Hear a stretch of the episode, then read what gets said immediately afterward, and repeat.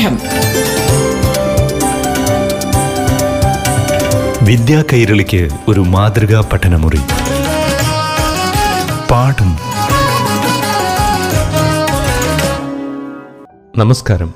പാഠം radio class മുറിയിലേക്ക് കൂട്ടുകാർക്ക് ഏവർക്കും സ്വാഗതം. ഇപ്പോൾ അഞ്ചാം തലത്തിലെ സോഷ്യൽ സയൻസ് ക്ലാസ് കേൾക്കാം.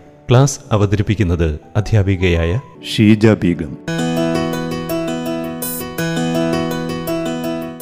നമസ്കാരം കൂട്ടുകാരെ. അഞ്ചാം സ്റ്റാൻഡേർഡിലെ എല്ലാ പ്രിയപ്പെട്ട കൂട്ടുകാർക്കും പാഠം റേഡിയോ ക്ലാസ്സിലേക്ക് സ്വാഗതം. വൻകരകളും സമുദ്രങ്ങളും എന്ന അഞ്ചാമത്തെ യൂണിറ്റാണ് കഴിഞ്ഞ പാഠം റേഡിയോ ക്ലാസ്സിലെ സാമൂഹ്യശാസ്ത്രം വിഷയത്തിൽ നമ്മൾ ചർച്ച ചെയ്തുകൊണ്ടിരുന്നത്. ഇന്ന് ഈ അധ്യായത്തിന്റെ തുടർച്ചയായിട്ടുള്ള കുറച്ച് അറിവുകൾ കൂടി നേടാം. എന്താണ് വൻകരകൾ? എന്താണ് സമുദ്രങ്ങൾ? ഇതിനുള്ള ഉത്തരം നിങ്ങൾക്ക് എല്ലാവർക്കും അറിയാം അല്ലേ? എന്താണ് സമുദ്രങ്ങൾ എന്ന് പറഞ്ഞാൽ? ഒന്ന് ചേർന്ന് കിടക്കുന്ന വിശാലമായ ജലാശയങ്ങളെയാണ് സമുദ്രങ്ങൾ എന്ന് പറയുന്നത്. വൻകരകൾ എന്ന് പറഞ്ഞാലോ സമുദ്രങ്ങൾക്കിടയിലായി കാണുന്ന അതിവിശാലമായ കരഭാഗങ്ങളെയാണ് വൻകരകൾ അഥവാ ഭൂഖണ്ഡങ്ങൾ എന്നറിയപ്പെടുന്നത്. ആകെ ഈ ഭൂമിയിൽ എത്ര സമുദ്രങ്ങളും എത്ര വൻകരകളുമാണുള്ളത്? അഞ്ച് സമുദ്രങ്ങളും ഏഴ് വൻകരകളുമുണ്ട്. അതിൽ ഏഷ്യ ആഫ്രിക്ക വടക്കേ അമേരിക്ക എന്നീ മൂന്ന് വൻകരകളുടെ പ്രത്യേകതകൾ കഴിഞ്ഞ ക്ലാസ്സുകളിലൂടെ മനസ്സിലാക്കിയിരുന്നു. ഇനി നമുക്ക് വൻകരകളുടെ വലിപ്പക്രമം അനുസരിച്ച് നാലാം സ്ഥാനത്ത് നിൽക്കുന്ന വൻകര പരിചയപ്പെടാം. ഏതാണ് നാലാം സ്ഥാനത്ത് നിൽക്കുന്ന വൻകര? തെക്കേ അമേരിക്കയാണ് അല്ലേ? തെക്കേ അമേരിക്കയെയും വടക്കേ അമേരിക്കയും തമ്മിൽ ബന്ധിപ്പിക്കുന്നത് ഒരു കടലിടുക്കാണ്. ആ കടലിടുക്കിന്റെ പേര് പനാമ എന്നാണ്. അപ്പോൾ വടക്കേ അമേരിക്കയും തെക്കേ അമേരിക്കയും തമ്മിൽ ബന്ധിപ്പിക്കുന്ന കടലിടുക്ക് ഏതാണ്? പനാമ കടലിടുക്ക്. ഇനി തെക്കേ അമേരിക്കയിലെ ഏറ്റവും ഉയരമുള്ള കൊടുമുടിയുടെ പേര് മൗണ്ട് അക്കോങ്കുവ എന്നാണ്. എന്താണ് കൊടുമുടിയുടെ പേര്? Mount Aconcagua. വടക്കേ അമേരിക്കയിലെ ഏറ്റവും ഉയരമുള്ള കൊടുമുടി ഏതായിരുന്നു? മാക്കില്ലി എന്നാണ് അല്ലേ? കഴിഞ്ഞ ക്ലാസ്സിൽ ഈ പേര് പരിചയപ്പെട്ടു. കുറച്ച് പുതിയ പേരുകൾ ഈ വൻകരകളുടെ പ്രത്യേകതകൾ മനസ്സിലാക്കുമ്പോൾ പരിചയപ്പെടുന്നുണ്ട്. അതെല്ലാം നല്ലതുപോലെ നിങ്ങൾ ഓർത്തു വെക്കില്ലേ ഇനി തെക്കേ അമേരിക്കയുടെ മറ്റു പ്രത്യേകതകൾ പരിശോധിക്കാം. തെക്കേ അമേരിക്കയിലെ ജനങ്ങളുടെ പ്രധാന തൊഴിൽ കന്നുകാലി വളർത്തലായിരുന്നു. ഏറ്റവും അധികം കന്നുകാലി വളർത്തുന്നത് തെക്കേ അമേരിക്കൻ രാജ്യമായ ബ്രസീലിലാണ്. അതുപോലെ ഏറ്റവും അധികം കാപ്പി ഉൽപ്പാദിപ്പിക്കുന്നതും ബ്രസീലാണ്. ഇനി ലോകത്തിലെ തന്നെ ഏറ്റവും വലിയ നദിയായ ആമസോൺ നദി ഒഴുകുന്നതും തെക്കേ അമേരിക്കൻ ഭൂഖണ്ഡത്തിലാണ്. ഒഴുകുന്ന ജലത്തിന്റെ അളവനുസരിച്ചാണ് ഏറ്റവും വലിയ നദി എന്ന പേര് ആമസോണിനുള്ളത്. ഏറ്റവും നീളം കൂടിയ നദി ഏതെന്ന് നിങ്ങൾക്കറിയാം. ഏതാണ്? നൈൽ നദിയാണ് അല്ലേ ഏത് വൻകരയിലാണ്? ആഫ്രിക്കയിൽ. ആഫ്രിക്കയിലെ പതിനൊന്ന് രാജ്യങ്ങളിലായി ഒഴുകുന്ന നദിയാണ് നൈൽ നദി. നീളമനുസരിച്ച് ആമസോൺ നദി രണ്ടാം സ്ഥാനത്താണ് നിൽക്കുന്നത്. നീളമനുസരിച്ച് ഒന്നാം സ്ഥാനത്ത് നിൽക്കുന്നത് നൈൽ നദിയും രണ്ടാം സ്ഥാനത്ത് നിൽക്കുന്നത് ആമസോൺ നദിയുമാണ്. ലോകത്തെ ഏറ്റവും കൂടുതൽ ശുദ്ധജലം വഹിച്ചു കൊണ്ടൊഴുകുന്ന നദി എന്നൊരു പ്രത്യേകത കൂടി ആമസോണിനുണ്ട്. അപ്പോൾ ആമസോൺ നദി ലോകത്തിലെ ഏറ്റവും വലിയ നദിയുമാണ്. അതുപോലെ ലോകത്തെ ഏറ്റവും കൂടുതൽ ശുദ്ധജലം വഹിച്ചു കൊണ്ടൊഴുകുന്ന നദിയുമാണ്. തെക്കേ അമേരിക്കയുടെ വടക്കു ഭാഗത്തുള്ള ആമസോൺ നദീതടത്തിലുള്ള നിബിഡ വനങ്ങളിലെ സസ്യജതുജാലങ്ങളും ഏറെ വൈവിധ്യമുള്ളതാണ്. ഈ വനത്തിന്റെ അറുപത് ശതമാനവും ഇവിടുത്തെ പ്രധാന രാജ്യമായ ബ്രസീലിലാണ്. ആകെ ഒൻപത് രാജ്യങ്ങളിലായാണ് ആമസോൺ വനം വ്യാപിച്ചു കിടക്കുന്നത്. ആമസോണിലെ ഈ നിബിഡവനം ആമസോൺ മഴക്കാടുകൾ എന്ന പേരിലും അറിയപ്പെടുന്നുണ്ട്.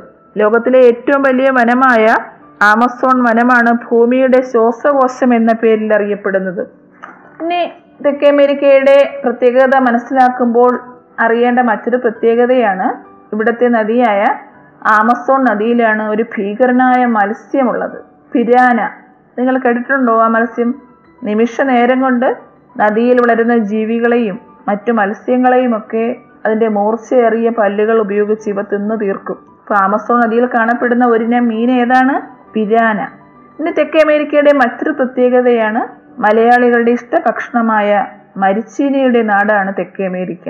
തെക്കേ അമേരിക്കയിലെ ബ്രസീലാണ് മരിച്ചീനിയുടെ ജന്മദേശം എന്നറിയപ്പെടുന്നത്. ഇന്ത്യയിൽ മരിച്ചീനി കൃഷി കൊണ്ടുവരുന്നത് പോർച്ചുഗീസുകാരാണ്.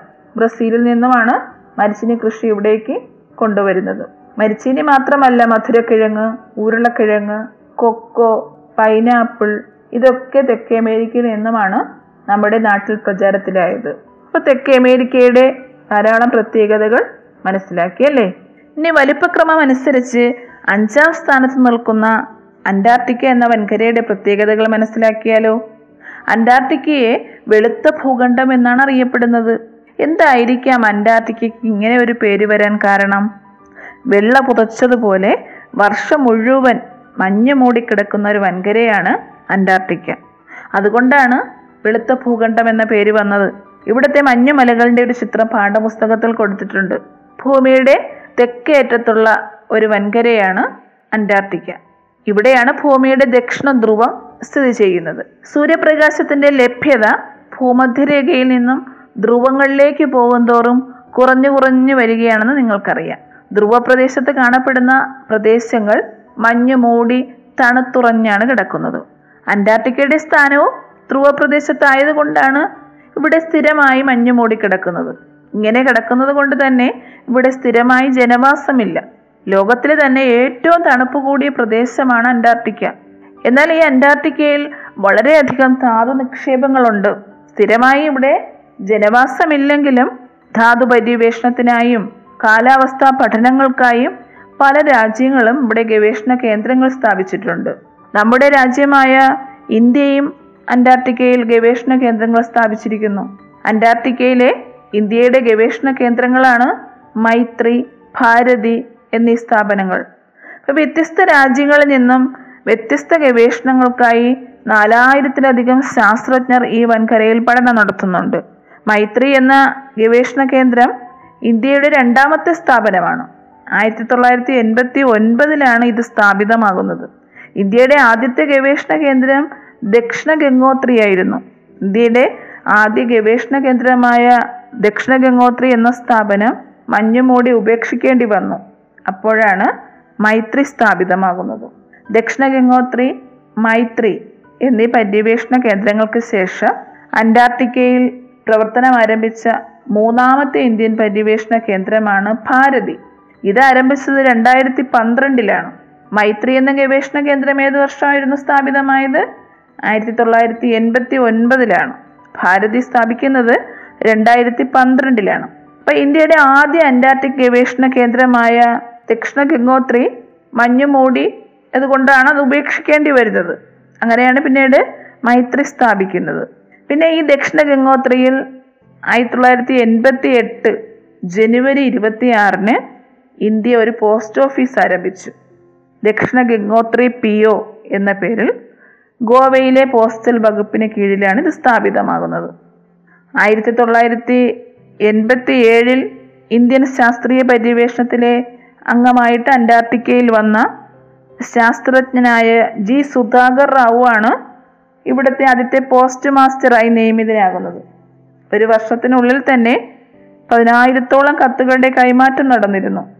ഇവിടെ താമസിക്കുക വളരെ പ്രയാസകരമാണെങ്കിലും ഗവേഷണത്തിനായി അയ്യായിരത്തോളം ശാസ്ത്രജ്ഞർ ഇവിടെ പല റിസർച്ച് ഷട്ടറുകളിലുമായി താമസിക്കുന്നുണ്ട്. അപ്പോൾ അന്റാർട്ടിക്ക മഞ്ഞുമൂടി കിടക്കുന്ന പ്രദേശമാണ്. സ്ഥിരമായി ജനവാസമില്ലെങ്കിലും ധാതു സമ്പന്നമാണെന്ന് മനസ്സിലായല്ലേ അങ്ങനെയാണ് ധാതു പര്യവേഷണത്തിനായൊക്കെ നിരവധി റിസർച്ച് സെന്ററുകൾ ഇവിടെ സ്ഥാപിതമാകുന്നത്. അപ്പോൾ അതിനായി റിസർച്ചിനായിട്ട് വരുന്ന ശാസ്ത്രജ്ഞന്മാർ ഇവിടെ താമസിക്കുന്നുണ്ട്. അപ്പോൾ അവർക്കായിട്ടാണ് ദക്ഷിണ ഗംഗോത്രിയിൽ ഒരു പോസ്റ്റ് ഓഫീസ് ഇന്ത്യ തുടങ്ങുന്നത്. അപ്പോൾ ഇവിടെ മഞ്ഞൾ ജീവിക്കാൻ പ്രാപ്തമായ ജീവജാലങ്ങൾ മാത്രമാണ് ഈ വൻകരയിൽ കാണപ്പെടുന്നത്. ഇവിടെ കാണപ്പെടുന്ന ഒരു പക്ഷിയുടെ ചിത്രം പാഠപുസ്തകത്തിൽ കൊടുത്തിട്ടുണ്ട്. ഏതാണത്? പെൻഗിനാണ് പെൻഗ്വിൻ. അന്റാർട്ടിക്കയിൽ കാണപ്പെടുന്ന പക്ഷിയാണ് ഏത്? പെൻഗ്വിൻ. മഞ്ഞുമായി പൊരുത്തപ്പെട്ട് ജീവിക്കാൻ കഴിയുന്ന അതായത് മഞ്ഞിൽ ജീവിക്കാൻ കഴിയുന്ന ജീവിയാണിത്. അപ്പോൾ അന്റാർട്ടിക്കയും തെക്കേ അമേരിക്കയുടെയും പ്രത്യേകതകളാണ് ഇന്ന് നമ്മൾ മനസ്സിലാക്കിയത്. ഇനി നമുക്ക് അടുത്ത പാഠം റേഡിയോ ക്ലാസ്സിലൂടെ മറ്റു വൻകരകളുടെ പ്രത്യേകതകളും സമുദ്രങ്ങളെക്കുറിച്ചൊക്കെ മനസ്സിലാക്കാം. അടുത്ത പാഠം റേഡിയോ ക്ലാസ്സിൽ വീണ്ടും കാണാം. നന്ദി നമസ്കാരം. പാഠം. വിദ്യാ കൈരളിക്ക് ഒരു മാതൃകാ പഠനമുറി. പാഠം.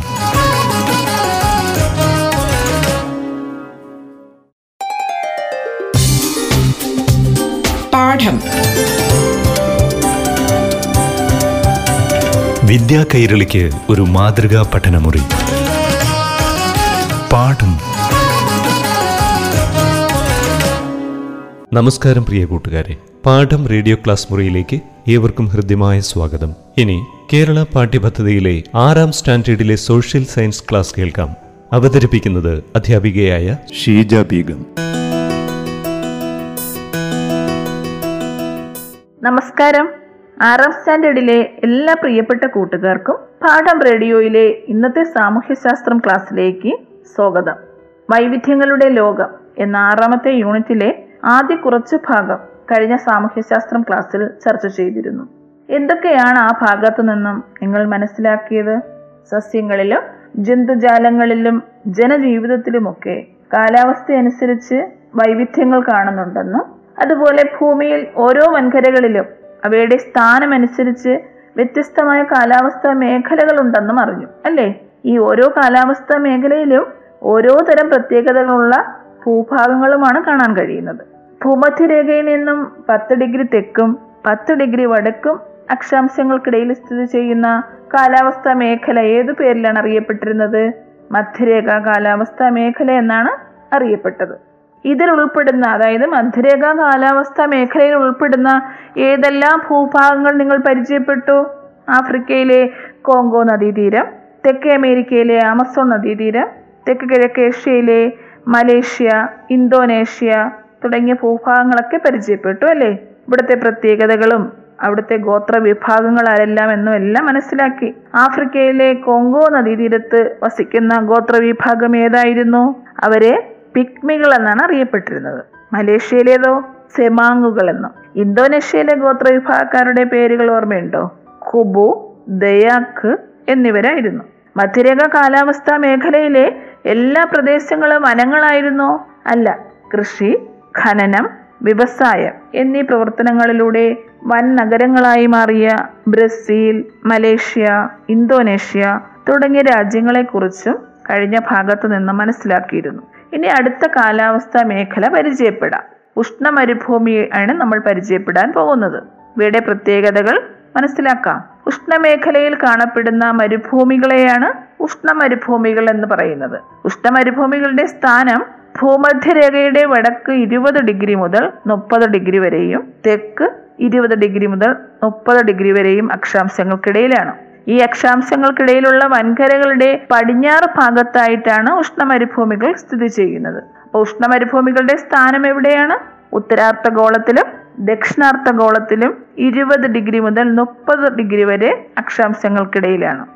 മരുഭൂമി എന്നാൽ എന്താണെന്ന് നിങ്ങൾക്ക് എല്ലാവർക്കും അറിയാം. എന്താണ്? മഴ വളരെ കുറച്ച് മാത്രം ലഭിക്കുന്നത് കടുത്ത ചൂടും ജലദൗർലഭ്യതയുമുള്ള മണൽ പ്രദേശങ്ങളെയാണ് മരുഭൂമികൾ എന്നറിയപ്പെടുന്നത് ഏതൊക്കെ മരുഭൂമികളുടെ പേരുകൾ നിങ്ങൾക്കറിയാം? മുൻ ക്ലാസ്സുകളിലൊക്കെ മനസ്സിലാക്കിയിട്ടുണ്ടല്ലോ. നമ്മുടെ രാജ്യത്തൊരു മരുഭൂമി ഉള്ളത് ഏതാണ്? ഇന്ത്യയിൽ രാജസ്ഥാനിലെ ധാർ മരുഭൂമി അല്ലേ? അതുപോലെ ഏഷ്യ വൻകരയിലെ മറ്റൊരു മരുഭൂമി ഏതാണ്? അറേബ്യൻ മരുഭൂമി. ലോകത്തിലെ ഏറ്റവും നീളം കൂടിയ മരുഭൂമി സഹാറ മരുഭൂമിയാണ്. സഹാറ മരുഭൂമി ഏത് വൻകരയിലാണ്? ആഫ്രിക്കയിലാണ് അല്ലേ? ആഫ്രിക്കയുടെ ഒരു ഭാഗം മുഴുവനും പരന്നു കിടക്കുന്ന ഒരു മരുഭൂമിയാണ് സഹാറ മരുഭൂമി. അതുപോലെ ആഫ്രിക്കയിൽ മറ്റൊരു മരുഭൂമി കൂടിയുണ്ട് കലഹാരി. അപ്പം ആഫ്രിക്കയിലെ രണ്ട് മരുഭൂമികളുടെ പേരുകൾ നിങ്ങൾ മനസ്സിലാക്കി. ഏതൊക്കെയാണ്? Kalahari Sahara. ഇതെല്ലാം ഉഷ്ണ മരുഭൂമിയിൽ പെടുന്നതാണ്.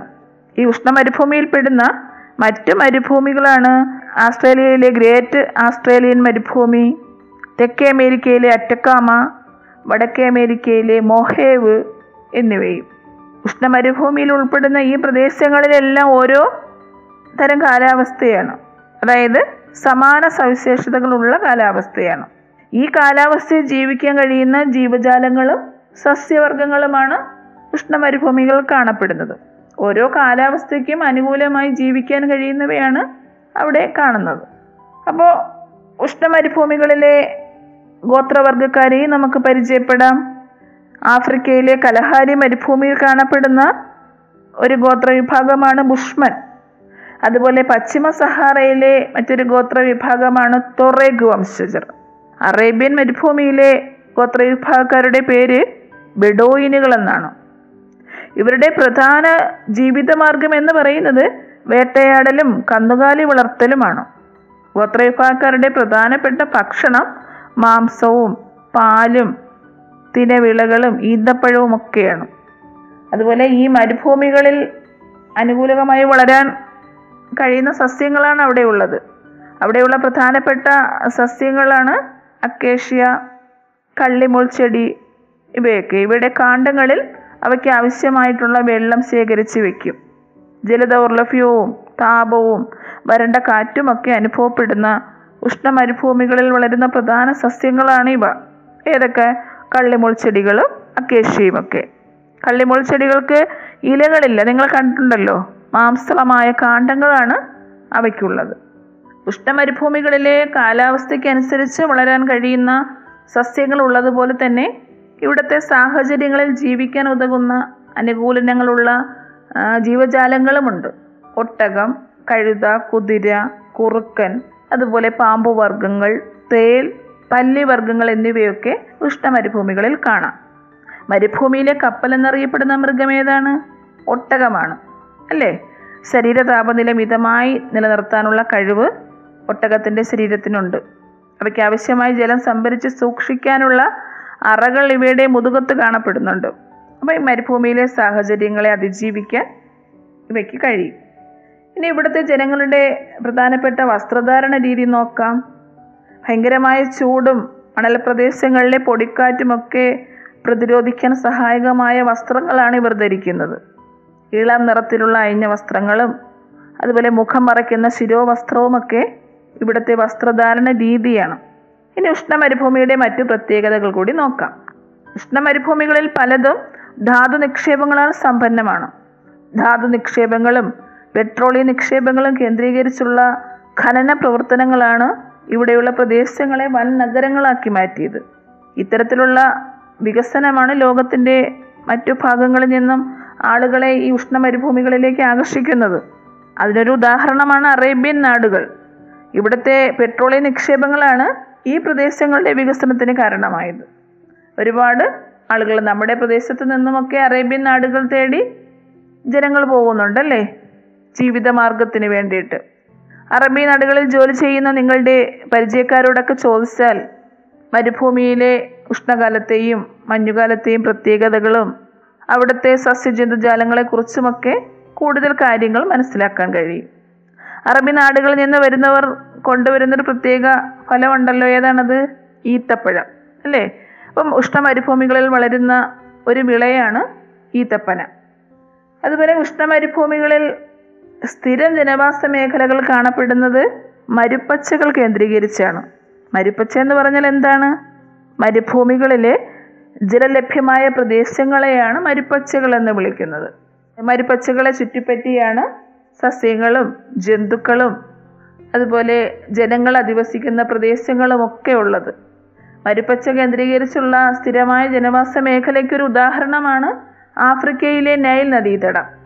നൈലിനെ കുറിച്ച് നിങ്ങൾ മുൻ ക്ലാസ്സുകളിലും ഒക്കെ മനസ്സിലാക്കിയിട്ടുണ്ടല്ലേ? ലോകത്തിലെ ഏറ്റവും നീളം കൂടിയ നദിയായ നൈൽ നദിയെക്കുറിച്ച്. നൈലിന്റെ ദാനം ദ ഗിഫ്റ്റ് ഓഫ് നൈൽ എന്നറിയപ്പെടുന്ന രാജ്യം ഏതാണ്? ഈജിപ്റ്റാണ്. എന്തായിരിക്കും നൈലിന്റെ ദാനം എന്ന് ഈജിപ്തിനെ അറിയപ്പെടാൻ കാരണം? കാരണം ഈജിപ്തിനെ കൃഷിയോഗ്യമാക്കിയതും ഈ നദി നൽകുന്ന ജീവജലവും ഫലഭൂയിഷ്ടമായ മണ്ണും ഒക്കെയാണ്. ലോകത്തെ ജനസാന്ദ്രമായ മേഖലകളിൽ ഒന്നാണ് നൈൽ നദീതടം. ഈജിപ്തിന്റെ ജീവരക്തം എന്നും നൈൽ നദിയെ അറിയപ്പെടുന്നുണ്ട്. കാരണം നൈൽ നദീതടം ഒഴികെ ഈജിപ്തിലെ മറ്റു പ്രദേശങ്ങളെല്ലാം മരുഭൂമിയാണ്. നൈൽ നദീതടത്തിലെ മുഖ്യ തൊഴിലെന്ന് പറയുന്നത് കൃഷിയും കന്നുകാലി വളർത്തലുമാണ്. ഇവിടുത്തെ പ്രധാനപ്പെട്ട കാർഷിക വിളകളാണ് ഗോതമ്പ് ചോളം പഴവർഗങ്ങൾ പച്ചക്കറികൾ പരുത്തി തുടങ്ങിയവയൊക്കെ. ഇന്നത്തെ പാഠം റേഡിയോ ക്ലാസ്സിലൂടെ കാലാവസ്ഥാ മേഖലയിൽ ഉൾപ്പെടുന്ന ഉഷ്ണമേഖലയിലെ ഉഷ്ണമരുഭൂമിയുടെ പ്രത്യേകതകളും ഏതെല്ലാം ഉഷ്ണമരുഭൂമികൾ ഉണ്ട് എന്നുമൊക്കെ മനസ്സിലാക്കിയല്ലേ? ഇനി അടുത്ത പാഠം റേഡിയോ ക്ലാസ്സിലൂടെ ഈ അധ്യായത്തിലെ മറ്ററിവുകൾ നേടാം. വീണ്ടും കാണാം. നന്ദി നമസ്കാരം. പാഠം. വിദ്യാ കൈരളിക്ക് ഒരു മാതൃകാ പഠനമുറി.